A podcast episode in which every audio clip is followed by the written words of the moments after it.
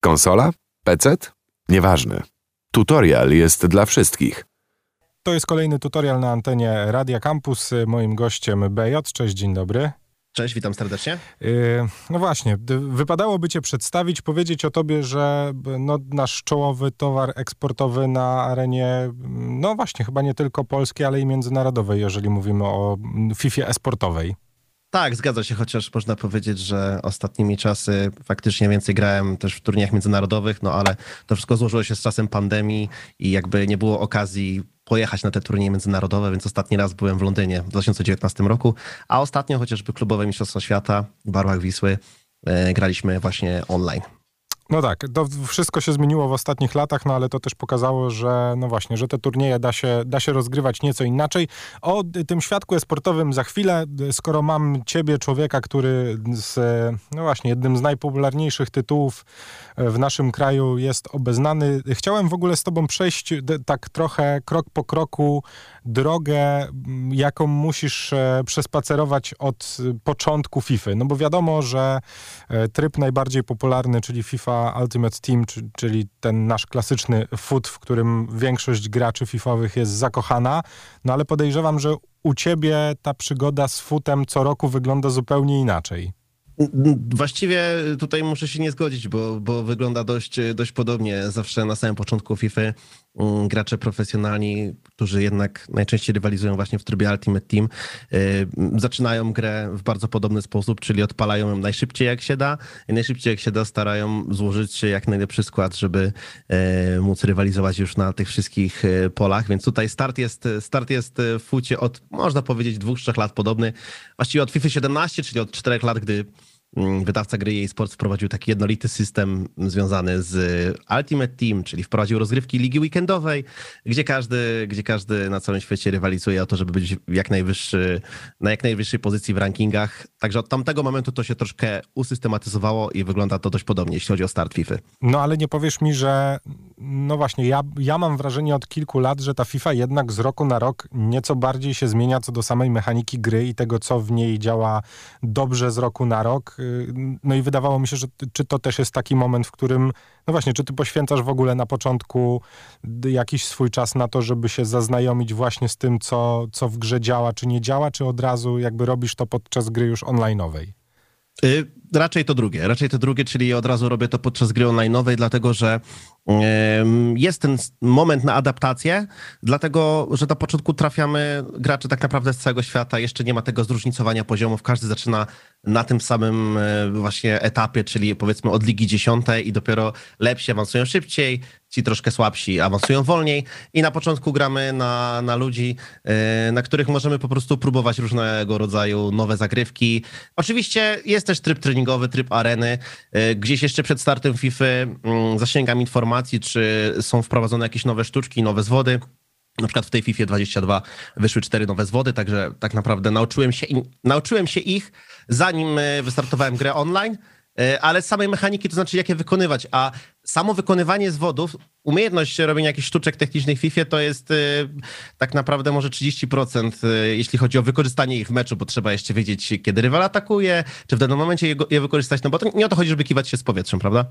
No tak, to, to jest w miarę jasne, ale z kolejnej strony, no to też jest, no właśnie, ale czy to, czy to wynika z tego, że e, ten start jest tak ważny i tak istotny, że po prostu nie ma czasu na tracenie czasu na gry nie online'owe?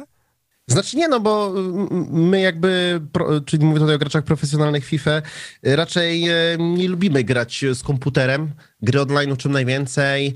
E, jeśli gra się w te tryby, w które, mm, w które mm, komputer tutaj e, rywalizuje z tobą, no to e, on się zachowuje zupełnie inaczej niż, niż żywy gracz, albo siedzący naprzeciwko, albo po prostu gdzieś tam po drugiej stronie monitora setki kilometrów od ciebie i to jest zupełnie inna rozrywka. Ja na przykład osobiście wiem, że inni gracze, nawet tam profesjonalni, czasami lubią sobie zagrać na komputer, coś przetestować, ale ja naprawdę po prostu nie lubię. Nie, nie, nie przepadam za grą z komputerem.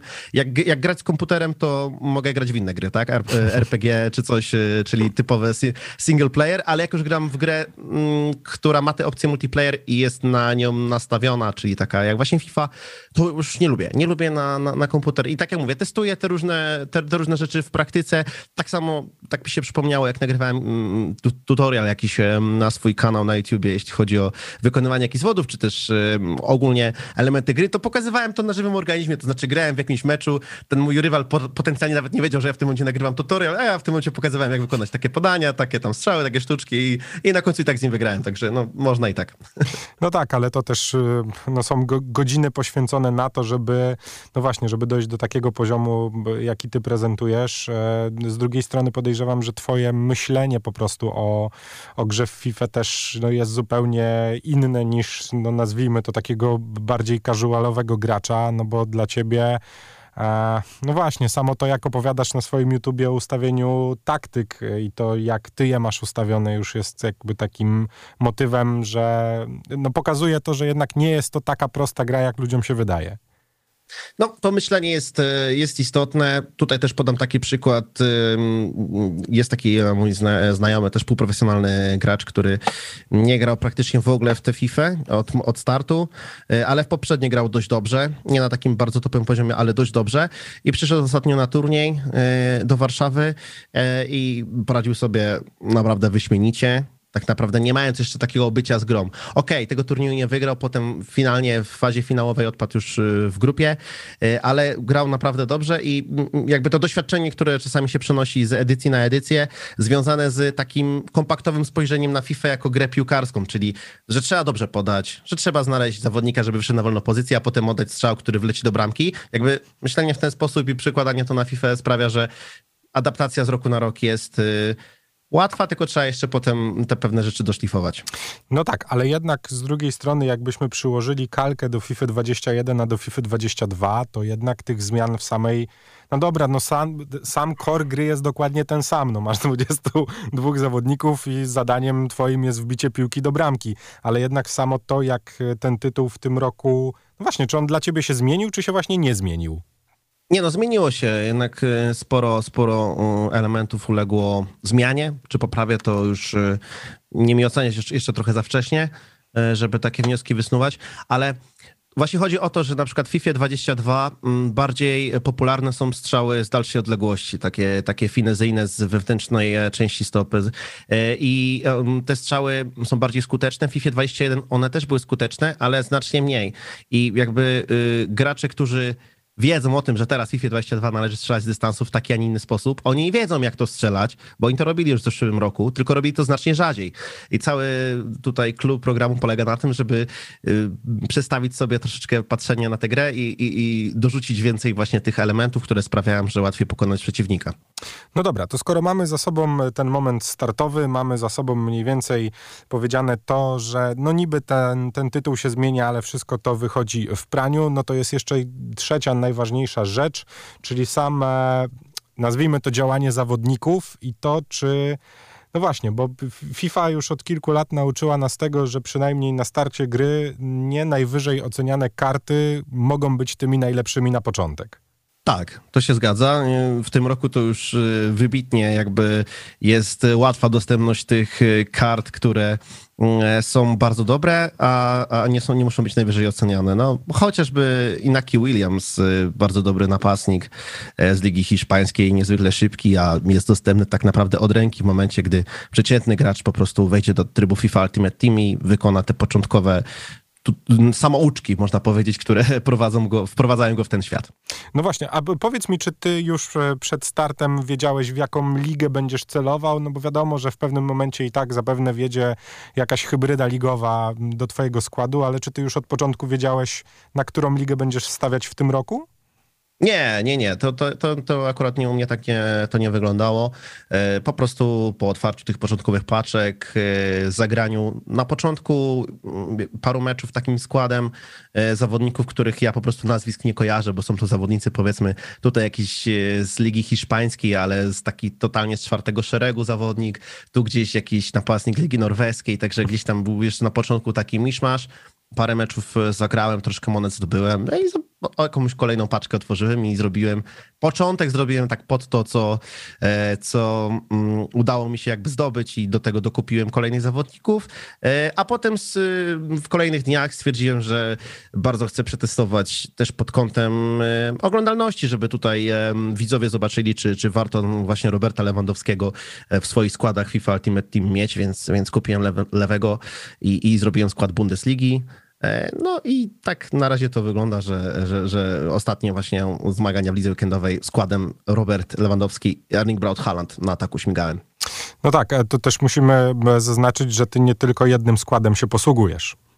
Tak, tak. No jakby to, to już wynika z y, takiej kwestii, że y, prowadzę też ten kanał tak na YouTubie i, i, i, chcę dostarczać dużo tego kontentu dla, dla widzów. Mam jeden taki skład, którym y, rywalizuję bez jakiegoś doładowywania dodatkowych środków finansowych na paczki, ale ponieważ taka opcja w FIFA jest i ludzie z niej korzystają, to też drugi skład jest znacznie mocniejszy na innej platformie. Także jakby pokazuję dwutorowo. Jeden skład taki jak mają profesjonaliści, czyli te najlepsze karty od samego początku, można tak powiedzieć, a drugi taki zwykłego śmiertelnika, czyli co można zdobyć e, po prostu grając dobrze i, i zgarniając te nagrody za, za, za, różne wyzwania. No tak, dodajmy, że z twoim skillem, ty nawet takim składem, który nie jest bardzo mocno doładowany przez monety, jesteś w stanie zajść bardzo daleko. No jasne, no właśnie nie trzeba w ogóle właściwie doładowywać y, monet y, i samym skillem można tam zdobywać te najwyższe rangi. Oczywiście gdybym miał takim składem słabszym właśnie, czyli w ataku Lewandowski, Haaland, wyskoczyć na jakiś skład profesjonalisty z Niemiec czy też z Francji, którzy już w tym momencie mają e, w połowie października Hulita 90, e, czyli, czyli bardzo dobrą kartę, czy też Patryka, Patryka Vieira, taki duet w środku pola, w ataku biega Pele z Ronaldo Nazario, no to byłoby ciężko, 啊咧 do takiej gry casualowej, do takiej gry, mm, mm, mm, gdzie nie ma jakiejś wielkiej napinki na wynik, to uważam, że jak najbardziej można większość tych takich błędów FIFA, jak to ludzie mówią, że o Jezu, tutaj nie mam wpływu na to. Nie, to się da zniwelować w jakiś sposób. Nie wszystko, ale większość się da. Wiesz to, to też jest właśnie bardzo fajny motyw, który, który ty od jakiegoś czasu robisz, właśnie pokazując to, że no właśnie, że nie do końca karty grają, nie? Że, że tak na dobrą sprawę, jeżeli no, no właśnie, ile w tym wszystkim jest skilla, ile w tym wszystkim jest y, praktyki? To jest tak, ja tu tak staram się też tłumaczyć, jeśli dostaję gdzieś e, podobne e, pytanie, że jeśli jest dwóch graczy mm, utalentowanych, jeśli chodzi o FIFA, wiedzą jak nią grać i jeden dostanie bardzo mocny skład, a drugi bardzo średni, to ten z bardzo mocnym będzie prawie zawsze wygrywał. Ale jeśli będziemy mieć e, zawodnika, który właśnie jest jeden bardzo dobry FIFA, a drugi jest bardzo średni i ten średni dostanie dużo lepszy skład, to on i tak będzie przegrywał z tym z tym zawodnikiem, który po prostu jest lepszy od niego w FIFA. Także na podobnym poziomie, jeśli jest podobny poziom e, umiejętności gracza w FIFA, no to ten składy robią różnicę. E, ale jeśli mm, chociaż troszeczkę jesteś lepszy od oponenta, to już możesz mieć od niego znacznie słabszy skład i tak sobie będziesz z nim radził. Także myślę, że nie więcej niż 20% wpływu składu na całe wyniki. A reszta to skill.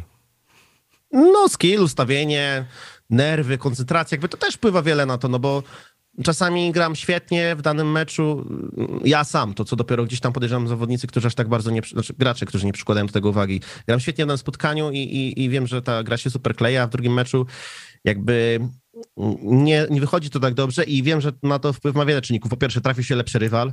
Po drugie, ja już nie jestem tak skoncentrowany, bo się rozluźniłem, że jestem tak dobry już, że mam tak fantastyczną formę. I tych czynników zawsze jest troszkę więcej niż jakby skill, tak ogólnie szeroko pojęty, plus, plus ten skład, tak? Jeszcze tutaj taktyka. Czasami jest tak, że gramy z danym, z danym graczem i, i mówimy, kurczę, no nie idzie nam ta, ta gra tak, tak wąsko, gdzieś próbujemy sklepać w środku pola, ale to nie wychodzi, próbujemy nagle zmienić na, na formację ze skrzydłami i zaczyna wszystko hulać.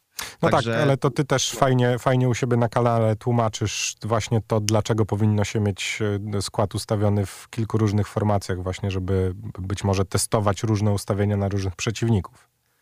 Tak, no dokładnie. Można testować różne ustawienia. Też tak naprawdę nie lubię odpowiadać na pytanie, jaka jest najlepsza formacja w FIFA, bo to, bo to zależy. No. Zwykle jednak faktycznie każdy gracz jakąś tam swoją wybiera ulubioną 4-2-3-1, taka dość klasyczna, dość defensywna z jednym napastnikiem, jakieś 4-4-2 czy też 4-2-2-2, czyli, czyli takie już bardziej klasyczne warianty. Na koniec końców wszystko sprowadza się do tego, że jeśli naprzeciwko nas stanie rywal i, i, i będzie wiedział, co my chcemy grać i nas dobrze skontruje, to nie ma idealnej formacji na to, tak? To zawsze trzeba jakoś w jakiś sposób reagować. Nie No ma tak. idealnej, idealnej jednej, jednego złotego środka, który sprawi, że nikt nie będzie w stanie nas y, przeczytać czy, czy zareagować na to, co my gramy. No tak, ale to też fajnie właśnie widać na, no właśnie, na tym poziomie esportowym, na którym jednak y, wyniki meczowe plasują się bliżej wyników faktycznych meczów sportowych, a nie hokejowych. Tak bywało w poprzednich FIFach, to prawda, w ostatnich dwóch latach. W tej FIFA na tyle, co parę meczów zagrałem właśnie z, z profesjonalistami, to, to, to różnie może być. Może być też taki mecz właśnie 1 na 1-0, na 2-1, ale ostatnio grałem z, też z bardzo dobrym zawodnikiem z Polski, Damianem Dejm Augustyniakiem, gdzie można powiedzieć top 1, jeśli chodzi o, o, o zawody międzynarodowe w FIFA, FIFA 20 chociażby. No i przegrałem z nim 7 do 4, także też ten mecz był niesamowicie otwarty i, i pojedynek był y, na, z dużą dozą skilla, ale też y, no, popuściliśmy troszkę wodze fantazji, jeśli chodzi o atak. Słuchaj, y, to jakie plany w takim razie esportowe? Jak, czy, czy ty już wiesz, jak ten sezon będzie wyglądał właśnie z tego, z tego poziomu esportowego? Tak, to już dostaliśmy informacje, przede wszystkim wszystkie rozgrywki będą na platformie PlayStation 5. Jeśli chodzi o te poważne rozgrywki od EA, też się troszkę zmienia, bo y, pierwszy raz y, w tym roku, jeśli chodzi o klubowe Mistrzostwa Świata, rywalizacja to będzie takie prawdziwe 2 versus 2, to znaczy dwóch zawodników steruje jedną drużyną, naprzeciwko też dwóch zawodników steruje jedną drużyną, coś czego wcześniej w FIFowym e-sporcie było bardzo mało, albo nie było prawie w ogóle. Bo wcześniej kluby Mistrzostwa Świata, a i owszem, jakby kluby wystawiały po jednym zawod... po dwóch zawodników, ale to się wszystko spajało i grało się po prostu dwa razy jeden na jeden i sumowały się z tego wyniki. A teraz już będzie takie prawdziwe 2 versus 2, także to jest spora zmiana. Nadal niestety rozgrywki w większości online, ale prawdopodobnie od przyszłym roku mm, różnorakie finały eventów mają być właśnie już w formie lanowej, na żywo, co jest na pewno mm, czymś, o czym gracze profesjonalni marzą, żeby to już wróciło, bo, bo jednak dużo fajniej się gra naprzeciwko rywala, gdy można mu pokazać e, dominację. No tak, a z drugiej strony, y, no właśnie, czy wam też brakuje kibiców? Bo ja, mi się zdarzyło na kilku turniejach e, w Polsce bywać fifowych i to jednak jest, e, no właśnie, bardzo fajnie się to ogląda, nie? Tak, no zdecydowanie człowiekowi już brakuje tych, tych eventów, nie tylko od strony właśnie możliwości spotkania się z przeciwnikiem, ale też od strony właśnie jakiejś kibicowskiej. W Polsce aż tak dużo takich dużych turniejów z kibicami nigdy nie było, raczej zawsze to były takie nagrania studyjne, ale no chociażby te, mówię, eventy zagraniczne, ten turniej w Londynie, na którym byłem, grałem wtedy z ówczesnym mistrzem świata MS Dozarim z Arabii Saudyjskiej, to było w sali kinowej, no to było bardzo fajne przeżycie, także mam nadzieję, że, że już w przyszłym roku, czy też nawet w tym roku jeszcze coraz więcej turniejów się będzie pojawiać. Ostatnio byłem w Warszawie na turnieju bardzo fajnym, yy, zorganizowanym yy, właśnie przez Illuminar Gaming, taką organizację sportową z bardzo fajną pulą nagród, także mam nadzieję, że takie eventy będą coraz częściej wracać do łask. No tak, a to też ten event, o którym wspomniałeś, pokazuje, że no właśnie, mimo pandemii nadal ten świat e-sportowy bardzo mocno stoi, no bo to nie tylko rozgrywki zorganizowane, ale widać tam było bardzo dobrze, że nadal nie gaśnie zainteresowanie sponsorów, którzy chcą się tam po prostu pojawiać, nie? Tak, to cieszy, ale to też pewnie kwestia tego, że esport pokazał się z fajnej strony w tych momentach największych lockdownów, bo jednak generował też te wyświetlenia, zasięgi i, i ludzie jakby mm, chętnie oglądali esport, więc to też pokazało, że jesteśmy silną społecznością. No tak, dobrze. Ogólnie mówiąc. Mój drogi, no to co, jak najwięcej ikon w paczkach, no i powodzenia w sezonie w takim wypadku. Dzięki śliczne i połamania kciuków można powiedzieć. Bartosz Bejot Jakubowski był moim gościem na antenie Radia Campus. Dzięki wielkie jeszcze raz. Dziękuję bardzo. Tutorial. Audycja dla graczy.